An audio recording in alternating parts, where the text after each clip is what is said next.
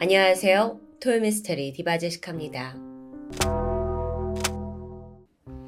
2007년 4월 16일 오후 3시 45분 호주 해상을 지나고 있던 헬리콥터가 우연히 바다에 덩그러니 떠 있는 요트 한 대를 발견합니다. 근데 이상했죠. 어딘가 배가 고요해 보이는 겁니다. 그래서 좀 더 가까이 접근해 보는데 선상에 사람이 한 명도 보이지 않았어요. 이 헬리콥터가 접근을 하려면 요란한 소리를 냈을 거고 또 일대 거센 바람이 불었는데요. 그럼에도 불구하고 여전히 요트에선 아무런 반응이 없었죠. 설마 이거? 불길한 예감이 들어서 바로 신고가 접수되었고요. 이후 호주 해안경비대가 출동을 해서 표류 중이던 이 요트를 확인합니다. 배 이름은 카즈 2호. 내부를 살펴보는데 우려와 달리 아는 아무 일도 없었다는 듯 너무도 평온했습니다. 고장이 난 배인가 싶었지만 엔진은 문제 없이 작동을 했고요. 라디오와 GPS 같은 중요 장치도 모두 정상이었죠. 또 구명조끼나 응급조명 같은 것도 다 제 위치에 잘 보관이 되어 있습니다. 게다가요, 자세히 보니까 음, 테이블 위에 노트북이 올려져 있는데 전원이 켜져 있고 또 여러 무선 장비들도 전원이 모두 켜져 있었고요. 심지어 테이블 위에는 곧 식사를 할 것처럼 음식과 식기들이 가지런히 차려져 있습니다. 게다가 요트 한쪽에는 빨랫줄에 옷이 널려 있고요. 또 방금 벗은 듯한 안경과 티셔츠도 보였죠.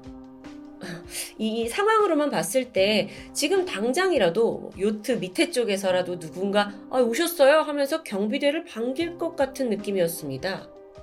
자, 그럼 도대체 이 배 안에 있던 사람들은 어디로 사라진 걸까요? 배가 어디서 왔는지부터 알아야 했습니다. 카즈 2호는 사흘 전인 4월 15일 오전 9시에 출항을 시작했어요. 그리고 거의 10시가 지나고 저녁 7시가 돼서 첫 통신이 도착했죠. 조지 포인트 인근을 지나고 있다 라는 짤막한 상황 보고였습니다. 그런데 이게 좀 이상해요. 출발한 항구 지점에서 그 조지 포인트라는 곳까지 3시간밖에 안 걸리는 가까운 위치이기 때문입니다. 심지어 이 통신 이후에 카즈 2호에서는 그 어떠한 반응도 보이지 않았죠. 그게 처음이자 마지막 통신이었습니다. 배에 타고 있던 사람들은 3명의 중년 남성, 69세의 피터 턴스테드, 63세의 제임스 턴스테드, 이 두 사람은 형제였고요. 또 이들과 가깝게 지내던 이웃 56세의 데렉 배튼도 함께였습니다. 이 세 사람은요, 평소에도 트리오라고 불릴 정도로 가까운 사이였죠.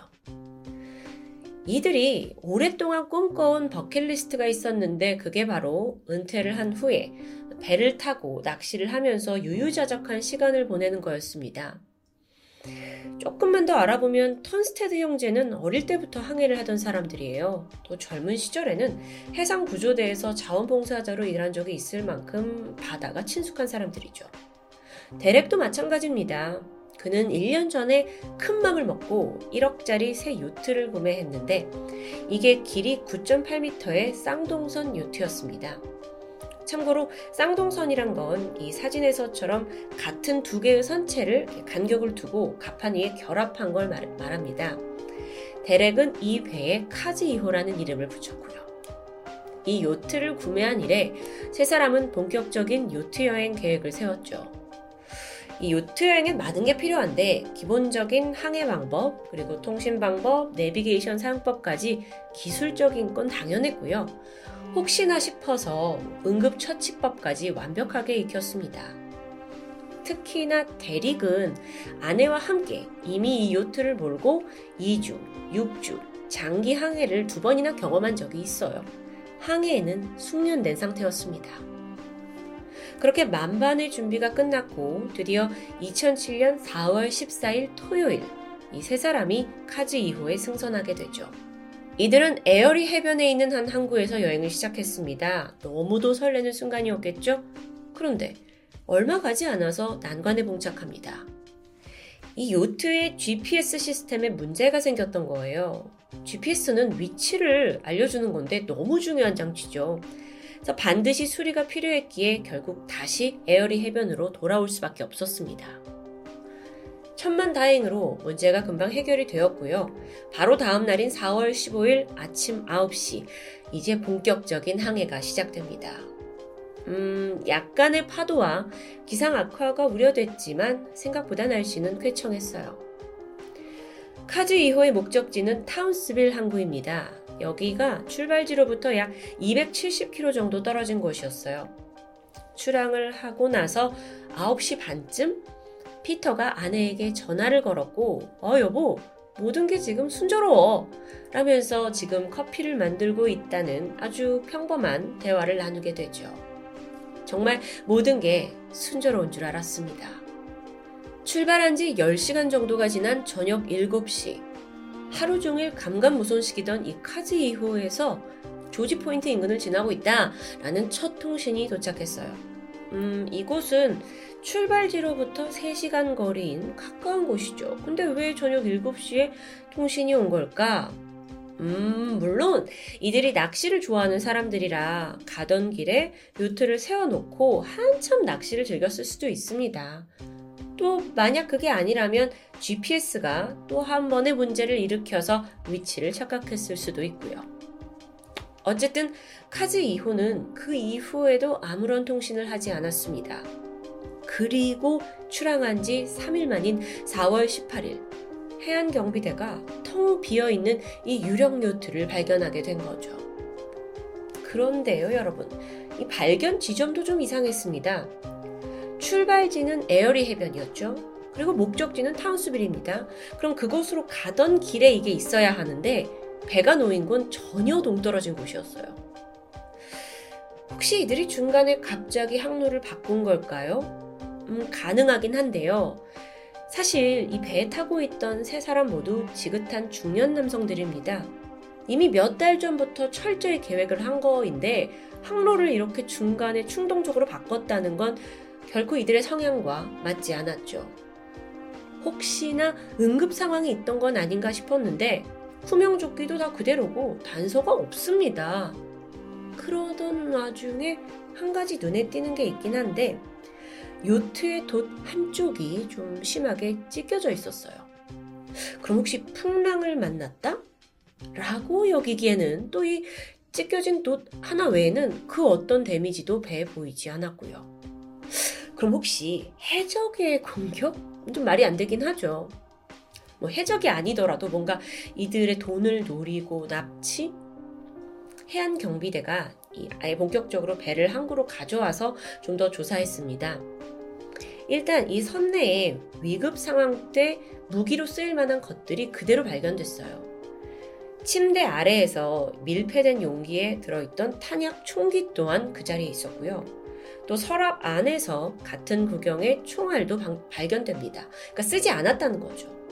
모든 것들이 얌전히 제자리에 있었기 때문에 이 배에서 어떤 범죄나 침입의 징후는 쉽게 찾을 수 없었는데요. 여러분, 다행히 요트에는 항해 루트가 기록되는 GPS 추적 장치가 달려 있습니다. 이게 비행기로 치면 약간 블랙박스 같은 거라고도 볼 수 있겠죠. 요트가 어떻게 어디로 움직였는지를 분석해 보면 사라진 이들의 행방을 알 수 있지 않을까요? 그런데 막상 열어보니까 참 기이하게도 이 GPS에 충분한 저장 공간이 있지 않았습니다. 그래서 오직 그 최근 이틀치만의 기록이 있어요. 근데 지난 이틀은 뭐예요? 이미 배가 해상을 떠돌고 있던 때였기 때문에 사실 그 안에 추적에 도움이 될 만한 정보가 남아있지 않은 겁니다. 아, 너무 답답하죠. 그나마 확실한 건 이 세 사람이 보낸 무전 정보. 우리가 조지 포인트 인근을 지났다. 이것만 확신할 뿐입니다. 어라? 그러고 보니까요. 조지 포인트 이 주변은 모래톱 지대가 형성되어 있었어요. 그럼 이제 추정을 우리가 해봐야 되는데 요트가 여기에 좌초되었을 수도 있죠. 그래서 배를 밀어내기 위해서 세 사람이 일단 바다에 뛰어들었는데 그 순간 돌풍이 닥치면서 요트가 멀어져 버렸고 그렇게 바다에 남겨진 이들이 사고를 당했다는 시나리오. 아, 조금 이제 끼워 맞추기식인 것 같긴 한데 이거 외에도 혹시 이제 배가 자초가 돼가지고 아예 다른 배로 옮겨 탔을 수도 있다라고 생각을 합니다. 그런데 해당 지역에 있던 선박들을 조회한 결과 유사한 일이 전혀 없어요.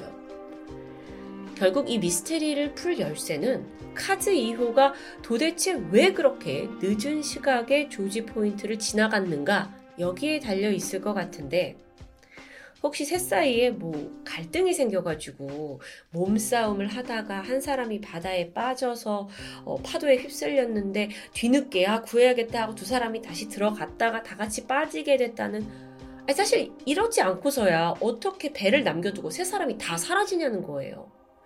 물론 이 스토리가 좀 클리셰 같긴 하지만 그나마 이게 그럴듯한 가설로 들리는데요. 여전히 의문이 가시기엔 충분치 않은 느낌입니다. 그렇게 아무런 단서도 찾지 못한 채 답답해 하던 중에 결정적인 단서가 나옵니다. 바로 배 안에서 촬영된 비디오였어요.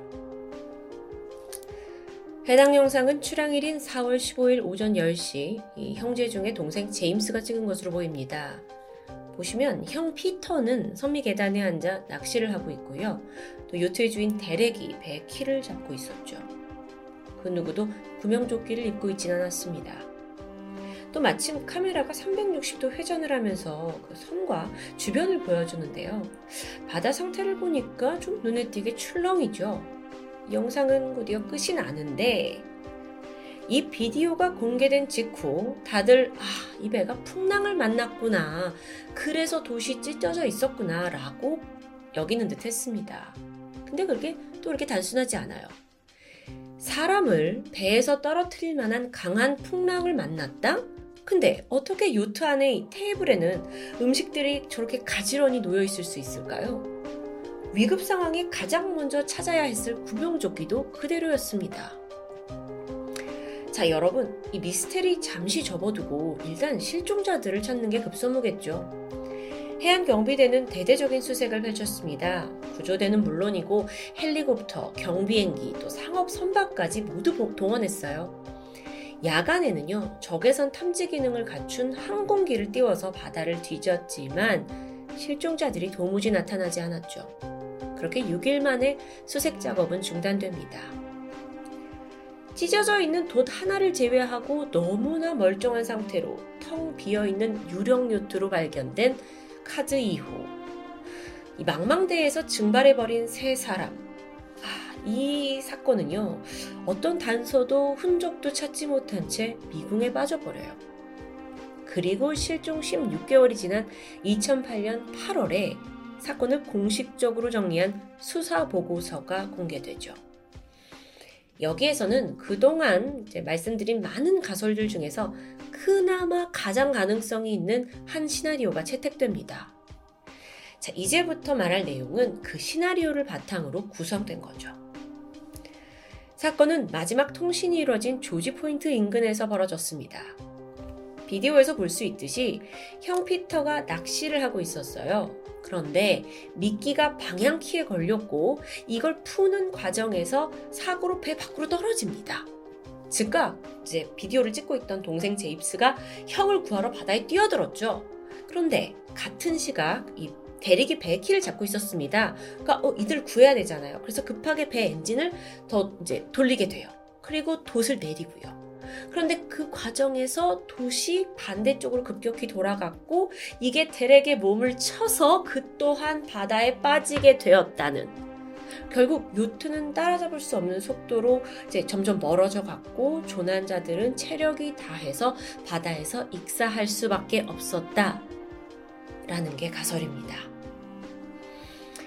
어, 카즈 이후의 일부 흔적이 이 시나리오를 뒷받침하고 있어요.